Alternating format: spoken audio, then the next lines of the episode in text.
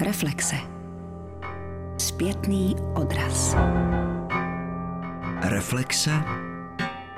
Podpovrdění. Dobrý den. K dnešnímu vydání literárních reflexí by se hudebně hodily vášnivé tóny tanga, toho argentinského především, ale jak uslyšíme, i slovo pocházející z destinací španělskojazyčných i latinskoamerických může být neméně náruživé a ohrančivé.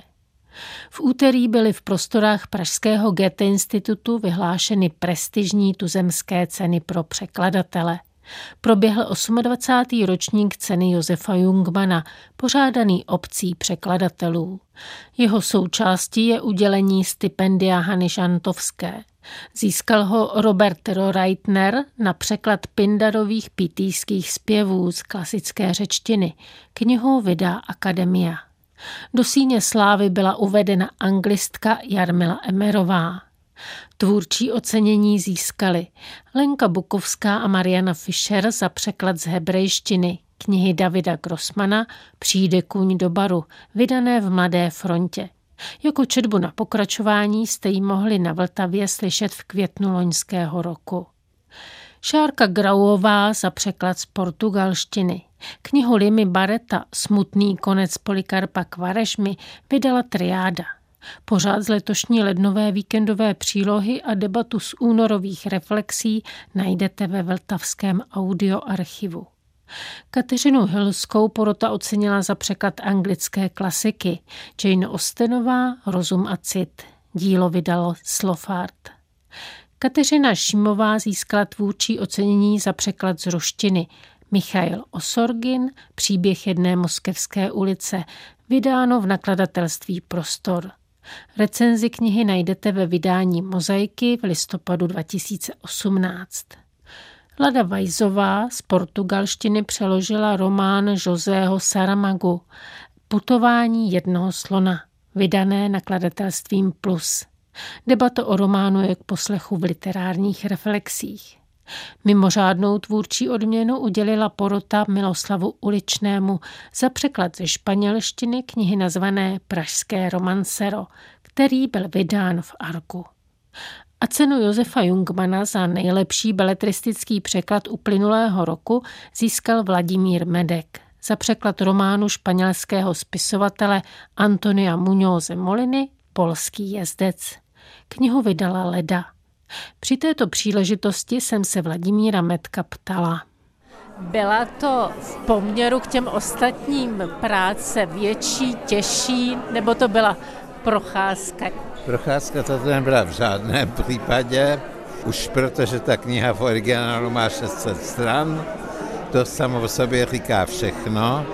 A navíc Molina dokáže udělat jednu větu, která začne na jedné stránce a skončí o tři strany později.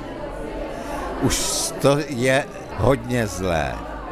Navíc problematika, kterou to pokrývá, je ohromně široká.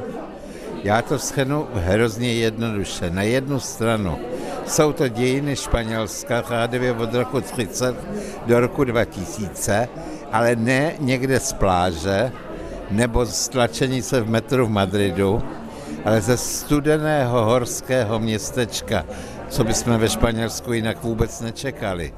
Ale jsou tam taková. V jednom takovém jsem přespával a byl jsem 6 hodin ráno vzhůru, zimou. Taková je ta máchina, o které on tady vypravuje. Na jednu stranu je to příběh celého toho Španělska, toho venkova a fantasticky rychlého vývoje, který tady proběhl, vlastně od pověr a bludů až po nejenom traktory, ale nejmodernější techniku a dopad, který to mělo na lidi. Pole, který byly cenný a představovali poklad a majetek a teď se z nich stává bezcenná přítěž.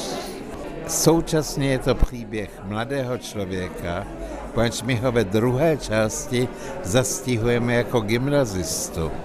Tam vidíme jeho rozvoj a potom zpátky v první části vidíme v jednotlivých útržcích už jeho nynějšího života ale pořád je to nehotový.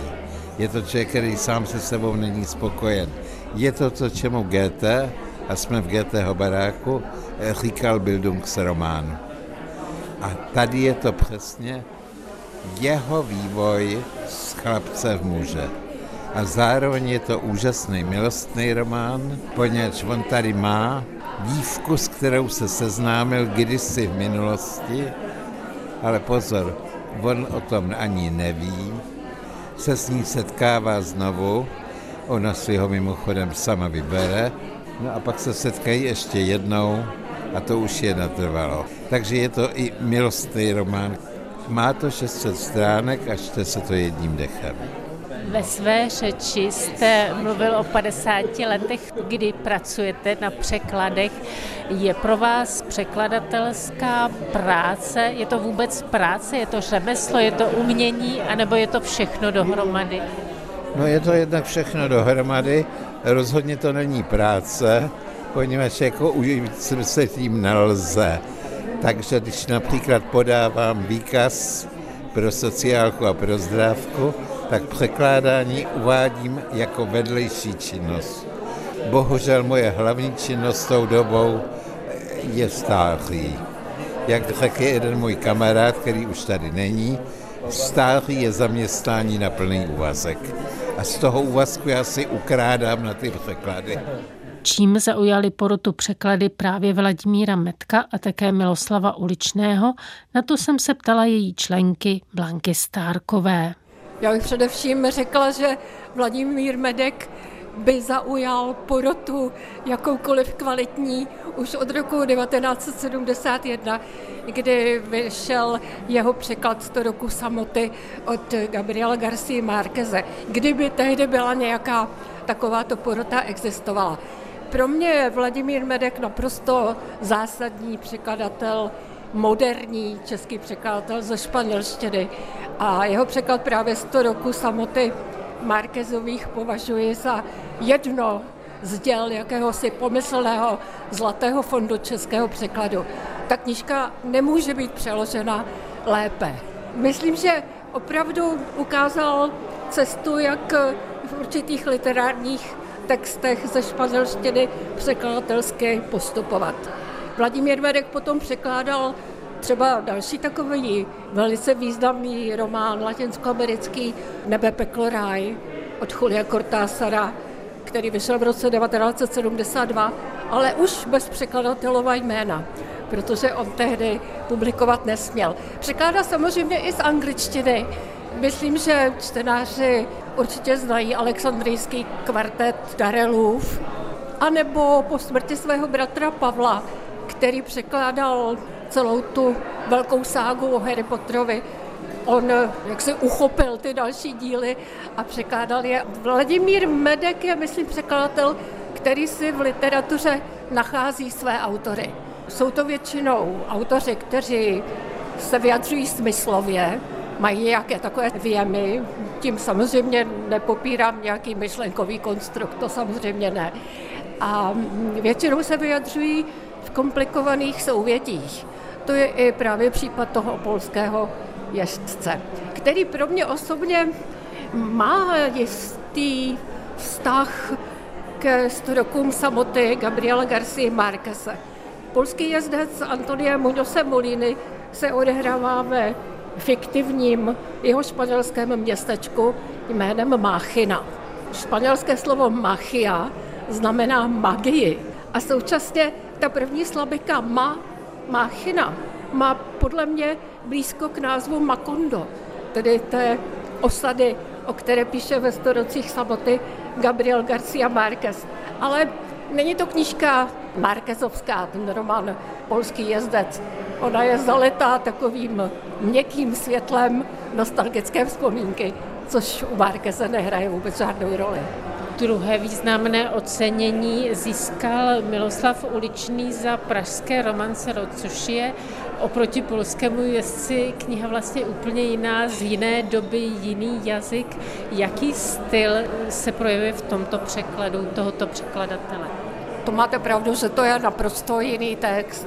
Miloslav Uličný se překladem španělských romancí, tedy řekněme hrdinských eposů, milostných písní, dvorské poezie nebo lidové, která pochází od písně Osidové z 12. století po století 14. 15. a tohle pražské romance je ze 16. století, tak se tím zabývá celoživotně. Srovnávat se to vůbec nedá, ale myslím, že to, co Miloslav Uličný podniká, je skutečný kulturní čin, protože po takových autorech, jako byl Čejka a Nebeský, přátelé Boženy Němcové, kteří španělské romance převedli do češtiny jako první, a přes další autory Miloslav Uličný skutečně celý život se zabývá touto básnickou formou a přináší ji jak studentům, učitelům, kulturní veřejnosti a podobně.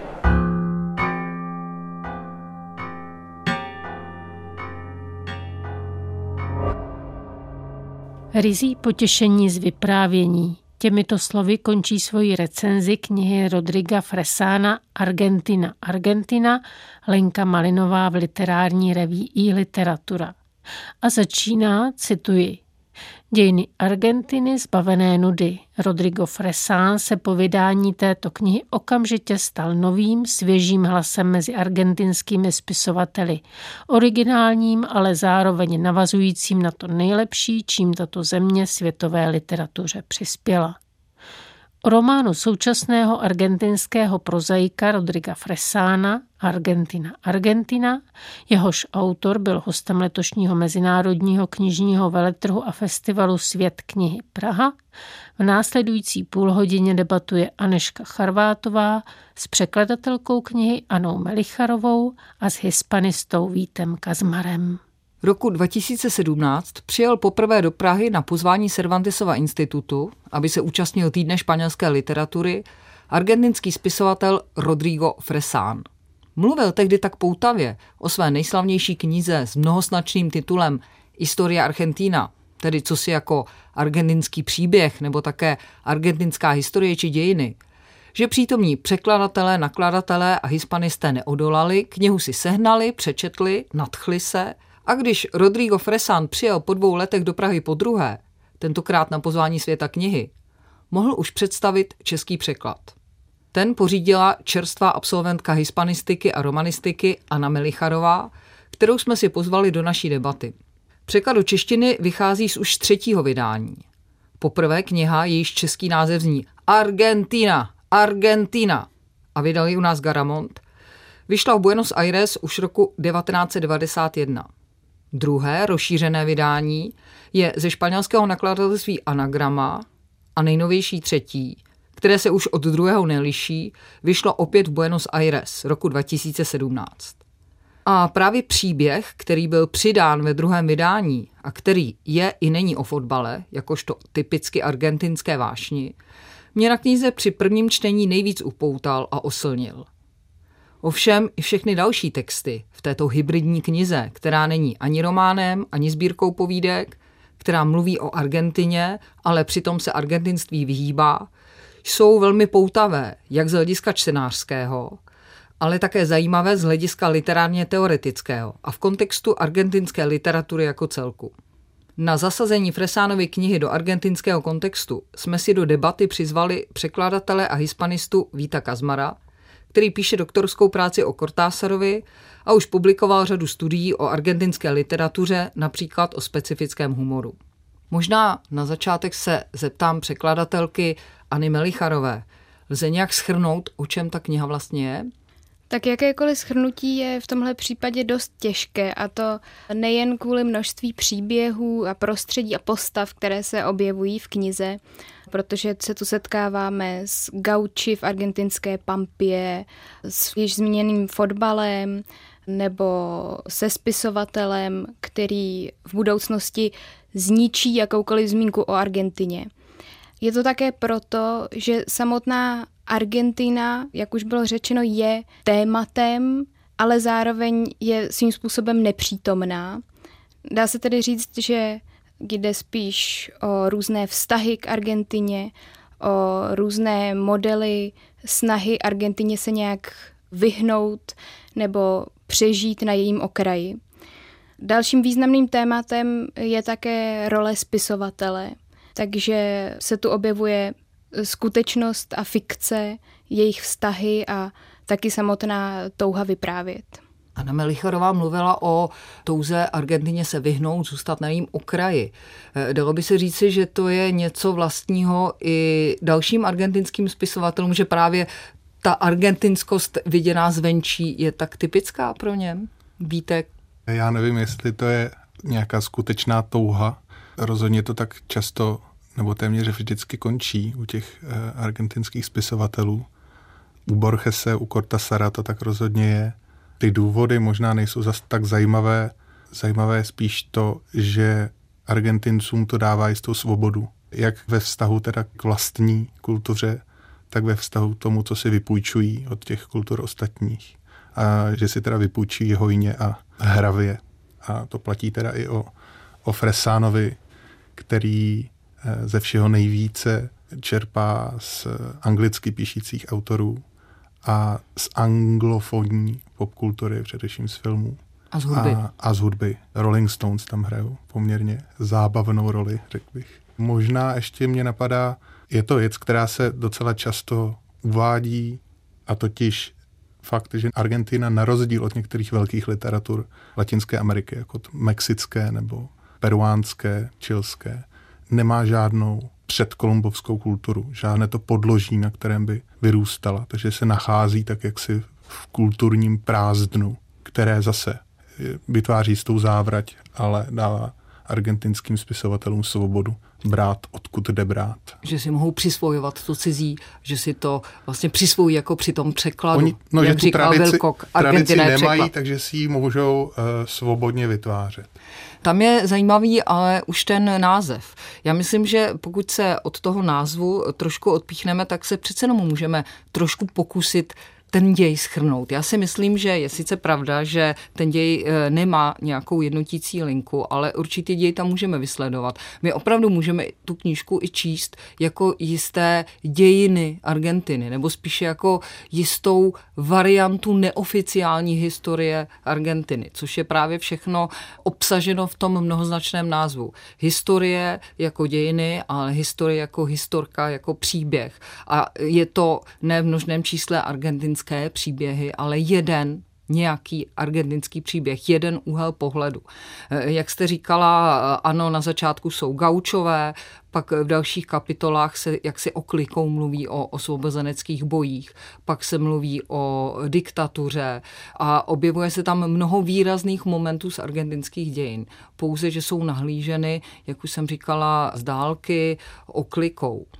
Proč vlastně v češtině je ten název jiný a odkud pochází ten český název Argentína, Argentína s vykřičníkem sáno? Tak vy už jste zmiňovala eh, ten dvojitý význam slova historia, který eh, ve španělštině opravdu může silně znamenat eh, nejenom tak mimochodem příběh, kdežto český čtenář by to mnohem silněji vnímal vyloženě jako dějiny. Takže samozřejmě bylo potřeba myslet i na to, co si pomyslí čtenáři přímo v knihkupectví, aby se nelekli toho, že jde o nějakou dějepisnou příručku, což tedy se stalo i přímo v Argentině a Fresánovi to připadalo jako skvělý vtip, když konzuláty skupovali knihu jako dárek pro svoje hosty, jako něco oficiálního a on se těšil, jak se tedy eh, ti oficiální hosté zděsí ale my jsme se tedy snažili přijít s něčím, co ukazuje na hravost té knihy, na ten trochu uh, subverzivní charakter.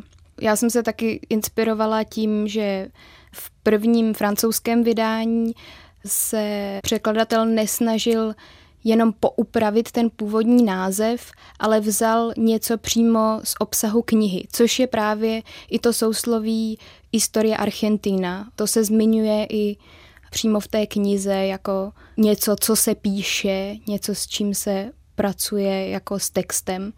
Takže jsem chtěla zachovat tuhle dvojitou zmínku a nakonec jsem tedy vybrala eh, ten pokřik Argentina, Argentina, který se objevuje v té povídce o fotbale. Vypravěč se diví tomu, jak moc se takový pokřik může proměnit, jak se vyvíjí z výrazu čisté hrdosti na svou vlast ve výraz takové zvířecí krvelačnosti. A jak právě to uvažování o vlastní zemi se může proměňovat. To se myslím Aně Melichanové velmi povedlo, ten výraz zvířecí krvelačnost, protože to je eh, cosi, co prosvítá v podstatě všech těch textech, že eh, jak už tady také bylo řečeno, psaní Rodriga Fresána je velmi podvratné, velmi subversivní ironické, posmívá se všem autoritám, ale on se neposmívá jenom takovým těm autoritám, jako jsou ty konzuláty, které vedeny omylem skoupily knížku, že ji budou rozdávat svým diplomatickým přátelům, aby se poučili o dějinách Argentiny. Ale on se vysmívá i těm autoritám na druhé straně, autoritám, které vedly partizánský boj za diktatury. Všechno to převrací a všemu se posmívá a za tím jeho posměchem, za tou ironií je právě odkrytí skrývání těch nejnižších půdových vášní, které se nejvíc v Argentině ukázaly právě nebo nejvíc vyhřezly právě za vlády eh, vojenské diktatury, které, neříkal bych je věnováno, ale které se tak eh, bokem dotýká vlastně většina těch eh, příběhů. Je tahle ironie, která prochází celou tou knihou, ironie a humor, o kterém já jsem v debatě s Fresánem řekla, že je to humor černý, on se tehdy proti tomu ohranil, že je to humor jako takový, že výraz černý humor neuznává, je v něčem specificky fresánovský nebo zase se dá zařadit do určité té tradice argentinského humoru? Na to by mohl zkusit odpovědět odborník na humor Vít Kazmar. Já se pokusím, i když mám teda obavu, že vysvětlovat vtipy většinou není moc vtipné, ale uvidíme. Já, když jsem to četl, tak jsem si neustále vybavoval jak Cortasara, tak Borgese. A právě jsem přemýšlel o tom, odkud tedy výtrvané. A připadá mi, že eh, Argentinci prostřednictvím těchto dvou klasiků a teda jejich pokračovatele, tady Fresána, v zásadě velmi bravurně zvládli to, čemu se obyčejně říká humor anglický.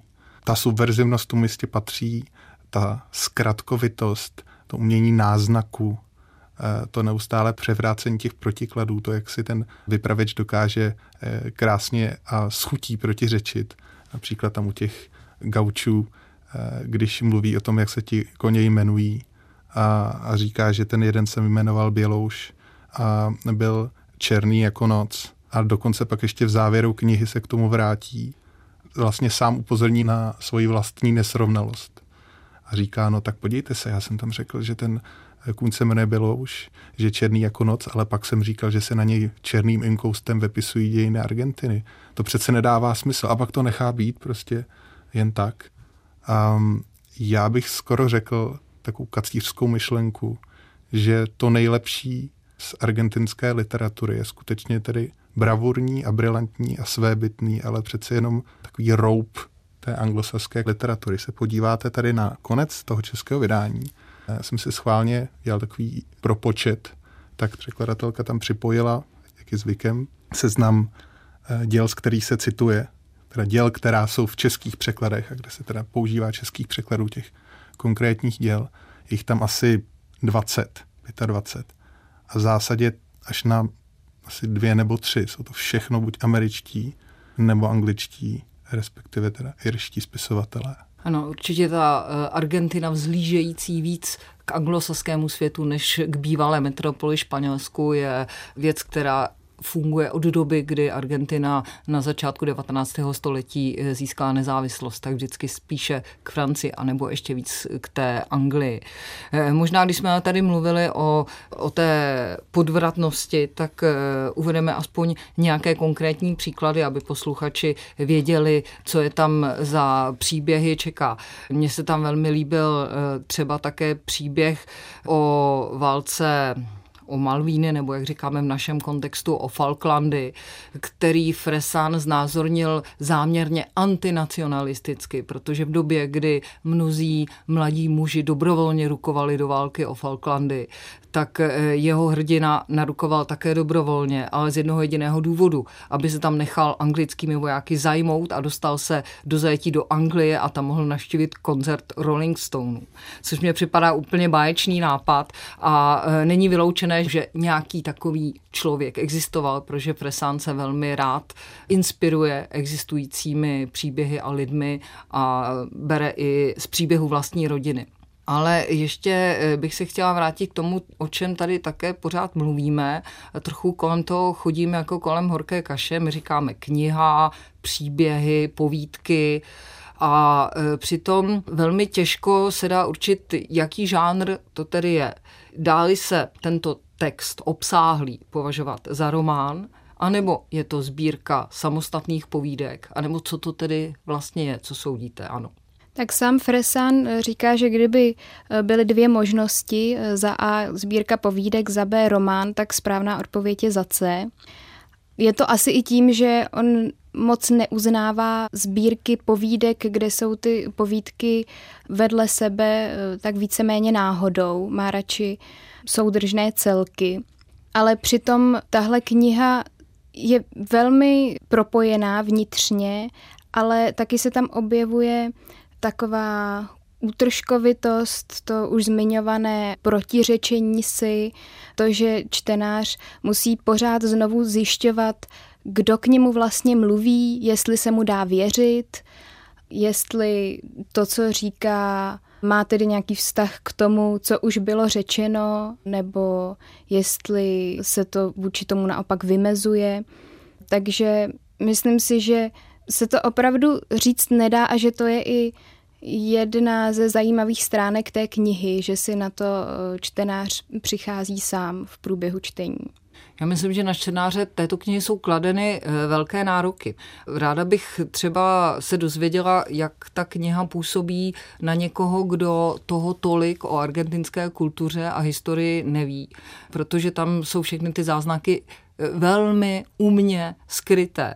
Někdy tak umně, že sám spisovatel zapomněl, koho měl nějakou postavou na mysli. Je ta knížka dobře srozumitelná i tady pro toho českého čtenáře?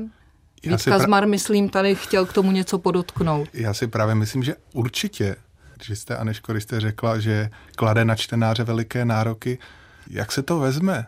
Do jisté míry ano, ale ono je to taky nesmírně zábavné čtení opravdu to luštění, o kterém jsme tady mluvili, tak to je co si, co člověk udělá skoro i rád, protože ho to zajímá. A celkově ten vypravický hlas je vždycky tak podmanivý, s takovým malinkým mrknutím a s jiskrou v oku.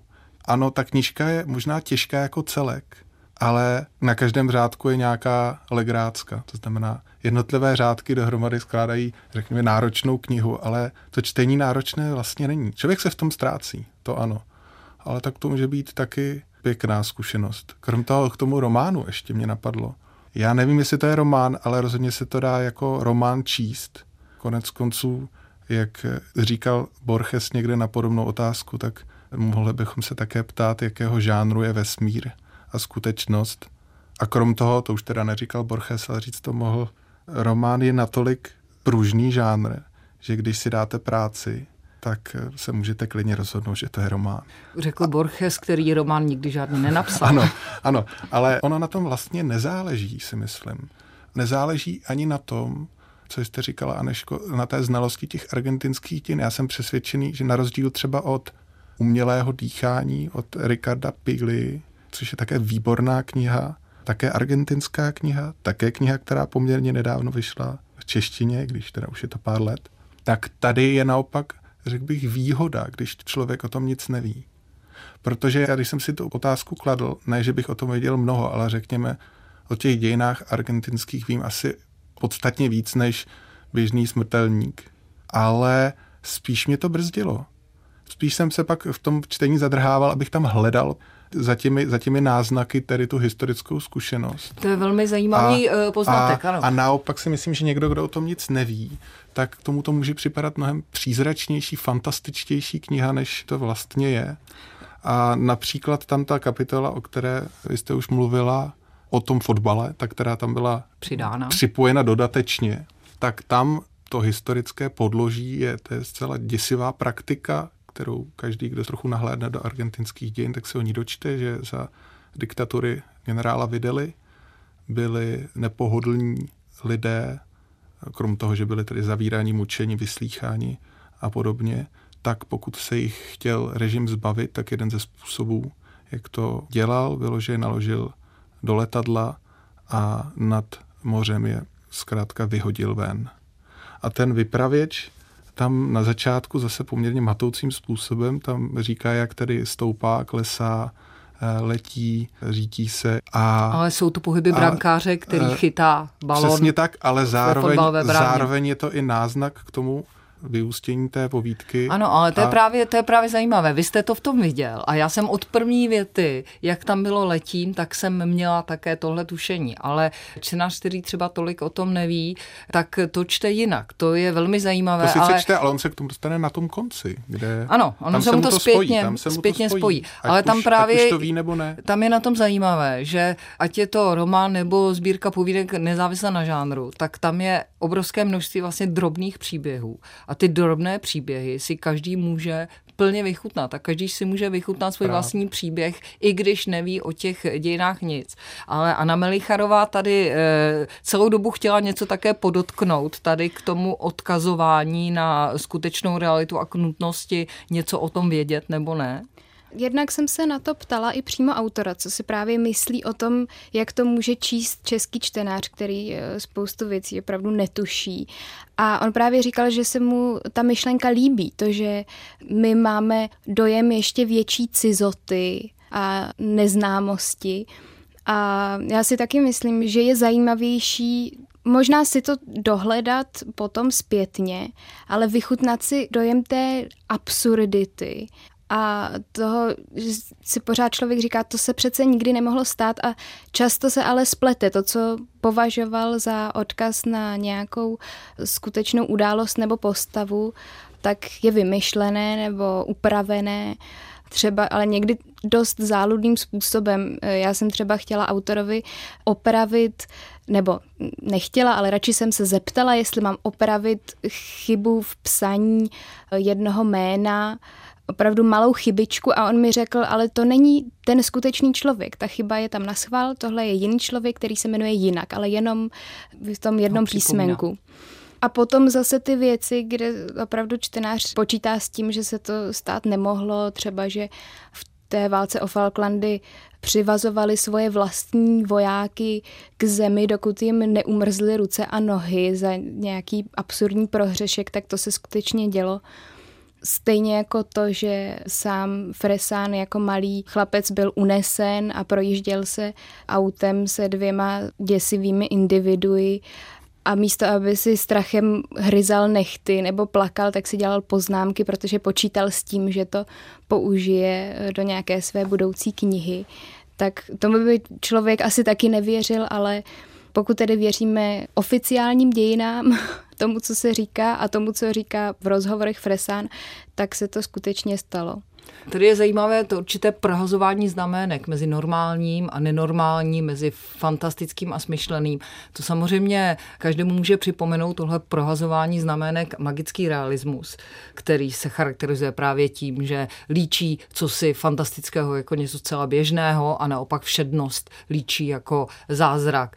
Fresan poprvé vstoupil do literatury, nebo tedy vlastně to už měl za sebou napsanou knihu Argentina Argentina, ale zúčastnil se jedním textem sborníku, který se stavili dva čilané, Gomez a Fuget a ten sborník měl právě anti-Marquesovský název Macondo, psáno jako McDonald, Mac Ondo. A Fresan tam e, napsal svůj tedy typický velmi zaumný, komplikovaný, ironický, několika vrstevný text a prý teprve posléze se dozvěděl, že ta kniha je uvedena jakýmsi manifestem antimagického realismu. Jak to je tedy s tím jeho vztahem k magickému realismu? Víme o tom něco? On sám v tom rozhovoru, o kterém už tady byla řeč, říká, že proti magickému realismu jako literatuře v zásadě nic nemá, naopak. Pokud vím, tak celé to hnutí Mac Ondo, a to je důležitý rozdíl, se nestavilo ani tolik proti Garciovi Marquesovi nebo nebo proti žánru magického realismu, nebo proti nějaké estetice nebo poetice literární, ale proti očekávání, které se vytvořilo částečně působením nakladatelského průmyslu a mašinerie. Totiž očekávání, že pokud někdo pochází z Latinské Ameriky, tak by jistě měl tedy psát o létajících lidech a žlutých motýlech. a žlutých motýlech a tak podobně. Což pochopitelně takové svobodné duchy a podvratné, jako je Fresán a jako je vlastně každý správný spisovatel, musí nesmírně dráždit, že někdo předem zařazuje a předem od nich očekává nějaký druh literatury. Takže proti tomu oni se v zásadě stavili ze všeho nejvíce.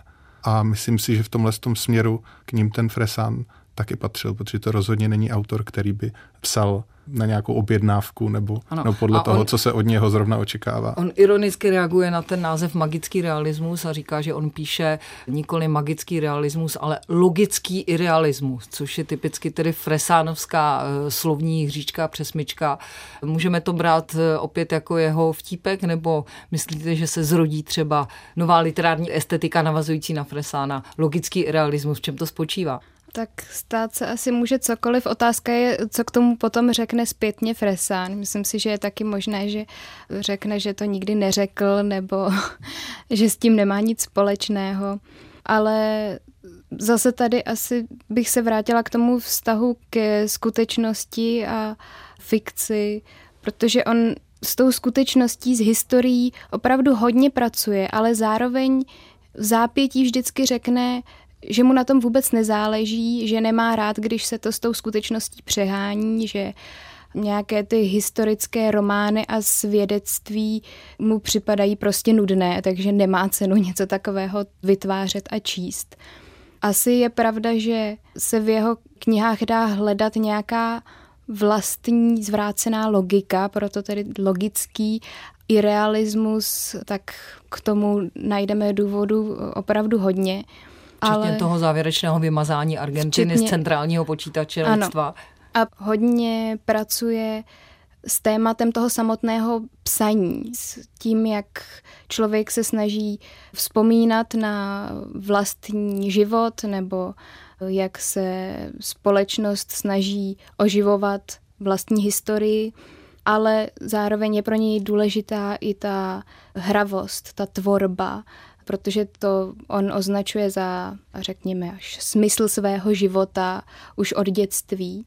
Takže ta ireálnost pro něj má svou vlastní hodnotu hodnotu humornou, je třeba říci. Když už tady padlo jméno Borges, tak eh, Borges je také jednou z postav, která vystupuje eh, v tomto románu, ale jako většina ostatních postav nevystupuje tam pod vlastním jménem, ale objeví se v jedné kapitole pouze jakožto slepý stařec z holí, do kterého vypravěč nerad vrazí na ulici a pak celý ten příběh je o tom, jak on se bojí, že až se jednou proslaví jakožto spisovatel, tak nebude nikdo znát jeho knihy, ale všichni budou o něm mluvit jako o tom člověku, který zranil Borgese a Borges potom zemřel. Ve skutečnosti Borges tedy nezemřel, tohle se zase údajně skutečně stalo, ale je to překrásný způsob vyprávění zase oklikou, kdy mluví o konkrétních lidech, o něčem naprosto typickém, ale je to jenom podružným příběhem v rámci hlavní linie o tom, jak se vypravěč po 175. pohádal se svou přítelkyní. Já jsem ještě k té autobiografičnosti, o níž tady taky byla mnohokrát řeč, jsem se chtěla vrátit. On, Fresan, jakožto správný argentinec, nežije v Argentině. Kde on žije? Víme to? Pokud vím, tak eh, teď žije v Barceloně.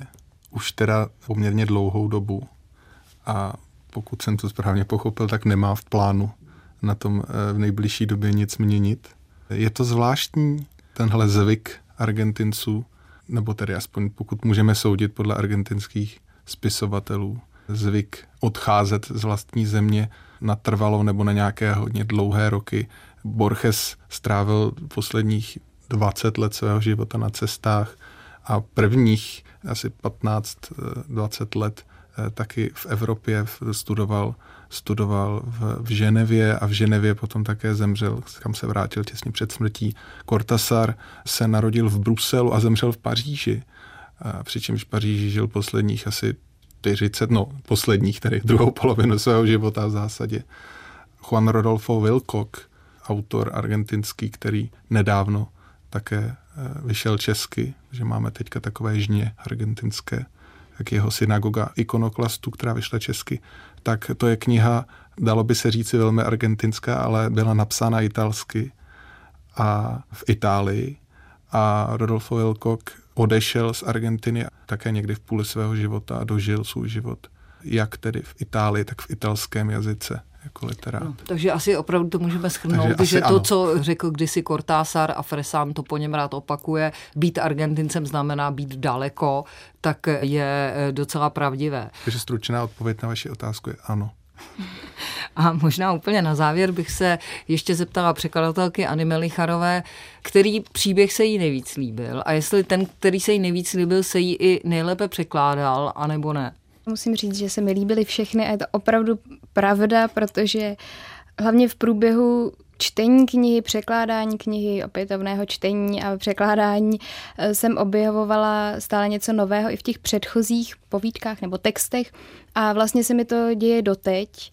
Jedno takové hledisko, co bylo pro mě důležité, byl vypravěč, protože vypravěči jsou opravdu velmi různorodí a do různé míry je těžké nebo snadné se s nimi nějak stotožnit, pochopit jejich hledisko, pochopit, kdo jsou, jak přemýšlejí a jak mluví.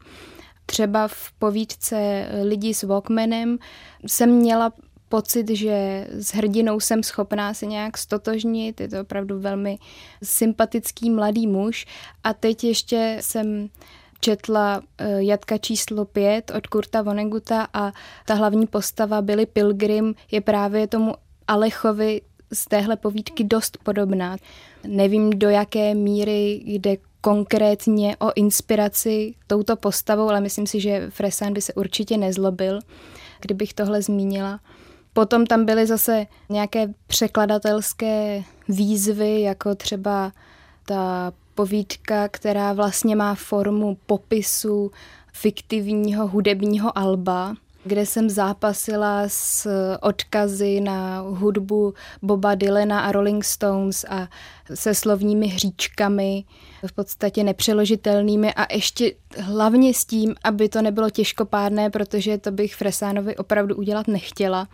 Ale zase pak má člověk pocit takové radosti z boje, protože i, i Fresán říká, že on dává do psaní určité úsilí a připadá mu fér, aby nějaké úsilí vyvinul i čtenář, ale v tom všem nikdy nesmí zaniknout ten čtenářský požitek a radost z četby.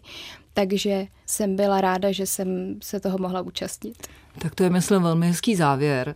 Sice to stojí určité úsilí, ale doufáme, že všichni čtenáři budou eh, při tom odkrývání těch všech možných vrstev a narážek budou mít i velký požitek a že se budou také v mnoha pasážích, ačkoliv jsou velmi obskurní nebo i černé nebo i děsivé, takže se budou moci u nich i velmi vesele zasmát. Děkuji vám za pozornost a vám děkuji za návštěvu. Děkujeme. Děkuji.